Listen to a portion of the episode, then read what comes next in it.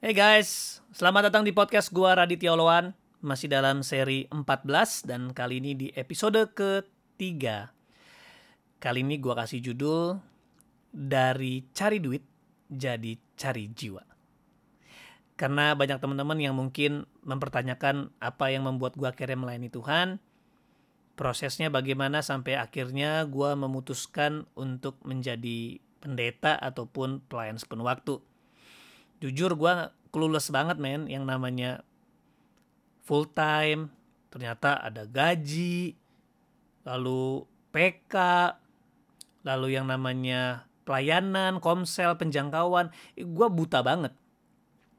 Jadi uh, gue nggak punya informasi semua tentang itu. Pokoknya gue tiba-tiba nyemplung aja. Nah apa yang membuat gue nyemplung? Adalah ini jadi gue punya bisnis, gue ada cerita di episode sebelumnya. Dan amazingnya teman-teman, sekali lagi tentang istri gue ya. Waktu itu gue ada sebuah bisnis, karena gue baru nikah dan gue berpikir pekerjaan DJ gak mungkin cukup. Jadi gue harus punya sesuatu untuk bisa menghasilkan sebagai kepala keluarga.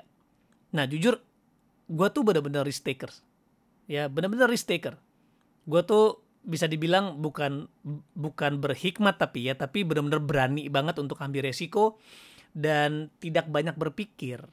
Ya itu salah satu kekurangan tapi sometimes jadi satu kelebihan juga. Nah hari itu gue dapat peluang bisnis dan gue langsung ngomong sama Joanna berapa dit? Gue sebutkan jumlahnya. And itu membutuhkan kurang lebih 90% dari semua tabungan kita di situ Joanna cuman ya udah kalau kamu mau aku support. Akhirnya di situ gua invest lah ya. Nah ketika gue invest akhirnya perjalanan karir di uh, bisnis gue itu cukup baik 6 bulan udah uh, setengah balik modal ya baru enam bulan udah hampir balik modal uh, setengah setengah balik modal dan di situ gue nafsu ya akhirnya wah gue bisa nih invest lebih banyak. Akhirnya di situ gue menggunakan kartu kredit. Yaudah deh gue invest lagi, gue pinjem kartu kredit temen gue dan kebetulan gue berbisnis sama dia dan dia menawarkan lu mau nggak? Kalau mau ini gue kasih kartu kredit gue. Ya udah, gue langsung lakukan. Alhasil ya gue ada hutang, tadinya nggak ada kan, ada hutang. Sebesar ya sebesar jumlah tabungan gue pertama kali itu semuanya sebanyak 90% itu. Nah akhirnya ketika gue lakukan bisnis ini uh, setengah tahun akhirnya gue mengalami kesulitan sampai bisa dibilang berantakan bisnis gue. Pada akhirnya gue harus melunaskan hutang itu. Nah teman-teman gue harus sebut jumlahnya sih karena uh, ini penting banget supaya kita bisa melihat detailsnya. Jadi uh, untuk investasinya itu sejumlah 98 juta Nah, ketika yang gue bilang tadi baru enam bulan gue lumayan berhasil, akhirnya gue invest lagi another 96 million. Ya, 96 ya waktu itu kalau nggak salah. Nah, cuman yang kali ini yang kedua dengan kartu kredit. Ya singkat cerita akhirnya berantakan dan gue harus membayar hutang itu. Bayangin 96 atau 8 juta itu selama setahun. Jadi setiap bulannya Selama 12 bulan gue harus bayar 2.647.000. Tapi kan kalau dikali 12 belum sampai ya 98 juta. Di tiga bulan antara Juli, uh, Juni, Juli, Agustus kalau nggak salah, gue harus bayar bagian yang besar yaitu 2 juta 648 ribu ditambah 14 juta 747 gue masih inget banget waktu itu. Jadi berapa tuh? Segitulah. Hampir 20 juta. Nah oke okay, bulan pertama, bulan kedua, bulan ketiga karena cuma 2648. Tapi ketika masuk bulan yang Juni, waduh, gue mulai nggak ada uang. Bener-bener nggak ada uang. Nah di situ kan gue sudah mengalami perjumpaan dengan Tuhan. Joanna juga tahu, dia juga mengalami. Dan di situ gue bener-bener uh, berserah sih. Kayak aduh, karena gue nggak males, gue tetap cari, gue tetap kerja, gue tetap keluar melakukan yang terbaik. Tapi kayak buntu gitu. Dan yang amazing dari Joanna tau nggak? Kan sebenarnya waktu gua invest uang ini kan penuh resiko. Joanna juga nggak setuju-setuju amat, tapi dia dukung keputusan gue. Dan setelah kira-kira kayaknya keputusan gue itu tidak tepat, apalagi waktu ketika menambah berhutang, dia nggak nambah beban loh.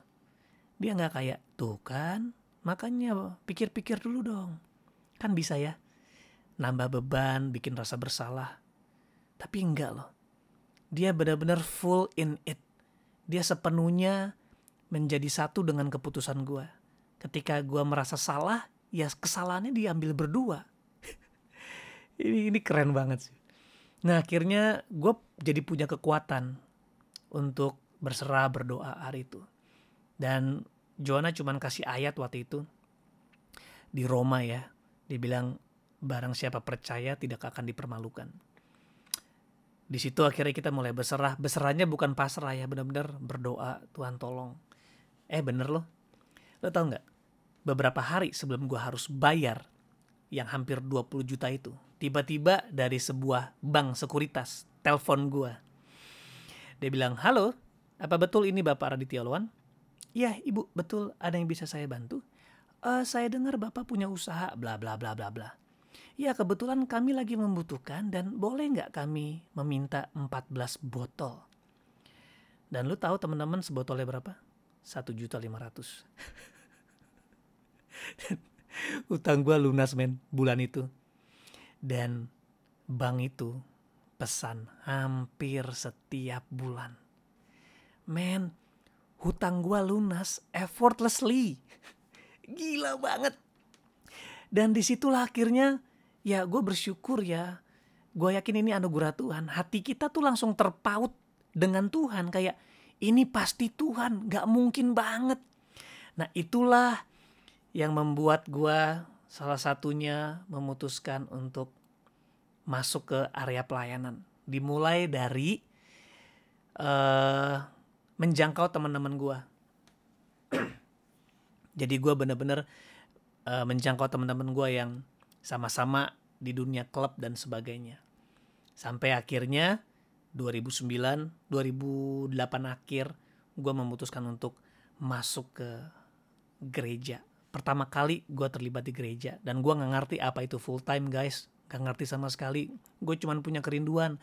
Gue bilang gue ngalamin Tuhan. Gue pengen banyak orang ngalamin Tuhan. Makanya jujur kan gue nggak ngerti baca Alkitab gue nggak ngerti apa itu penjangkauan tapi yang gue tahu cuman gue bersaksi gue cerita gue ngalamin Tuhan yuk sama-sama bertumbuh.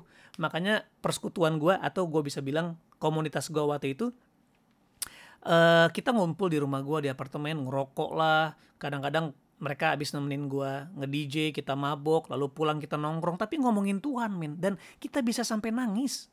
Bener-bener sampai ngalamin Tuhan bahkan sampai gue bisa bilang bertobat ya akhirnya kita mulai berhenti mulai mengampuni ada yang mulai tinggalin kebiasaan buruknya wah itu keren banget walaupun gak sempurna dalam konteks orang baru bertobat Nah akhirnya di situ gue mulai masuk pelayanan dan gue mulai di mentor, baru gue mulai ngerti artinya pelayanan dan sebagainya. Dan waktu itu gembala di gereja itu mengatakan, Dit kamu mau gak full time? Jujur gue gak ngerti apa itu full time. Hati gue cuma pengen melayani. Gue bilang, kak aku mau. Jujur men itu gue gak digaji setahun. Karena gue gak ngerti ternyata pelayanan itu digaji. Gue pikir sepenuh waktu itu artinya sepenuh hati. Gila sih waktu itu gue juga melayani bersama orang-orang yang gila-gilaan banget buat Tuhan. Kita jangkau jiwa, kita bersaksi. Wow, itu gue ngelihat pertumbuhan yang dahsyat banget. Sporadis, natural, dan ya yang ikut komunitas kita tuh bener-bener yang caur-caur. Jadi kita ya tadi yang gue bilang ya, sebelum kita ngerti, makanya kita menjalani tanpa pengertian. Tapi itu pun Tuhan bekerja So teman-teman itulah cerita gue gimana dari cari duit jadi cari jiwa. Dan part istri gue cukup besar karena keputusan pertama gue invest semua uang gue. Dia ikut. Dan ketika sepertinya salah, dia dukung. Akhirnya gue mau pelayanan sepenuh waktu, otomatis gak akan menghasilkan uang dalam pemikiran kita saat itu. And she's very okay. Wow. Gue bersyukur banget uh, eh, gue nggak kebayang sih kalau dulu gue diresein mungkin hari ini lu nggak akan denger podcast gue mungkin lu nggak akan denger YouTube gue. Mungkin lu nggak akan denger gue share di Instagram. Mungkin lu nggak akan undang gue di gereja. Karena gue mungkin gak akan jadi seperti hari ini. Tapi bener-bener karena istri gue yang dukung. Apa pun keputusannya, walaupun salah sekalipun. Ya tentu gak pakai narkoba dan melakukan hal-hal yang jahat. Tapi selama itu baik dan dia di hati dia selama menurut kamu itu oke, okay, aku dukung. Aku sama-sama kamu all the way. Wow. Oh, I just wanna say thank you so much, sayang. I love you so much. Aku bangga banget jadi suamimu dan uh, you impact, you have impact me so much dengan semua kerendahan hati kamu, dengan semua support kamu selama ini. So this is it, episode ketiga dari cari duit jadi cari jiwa. God bless you guys.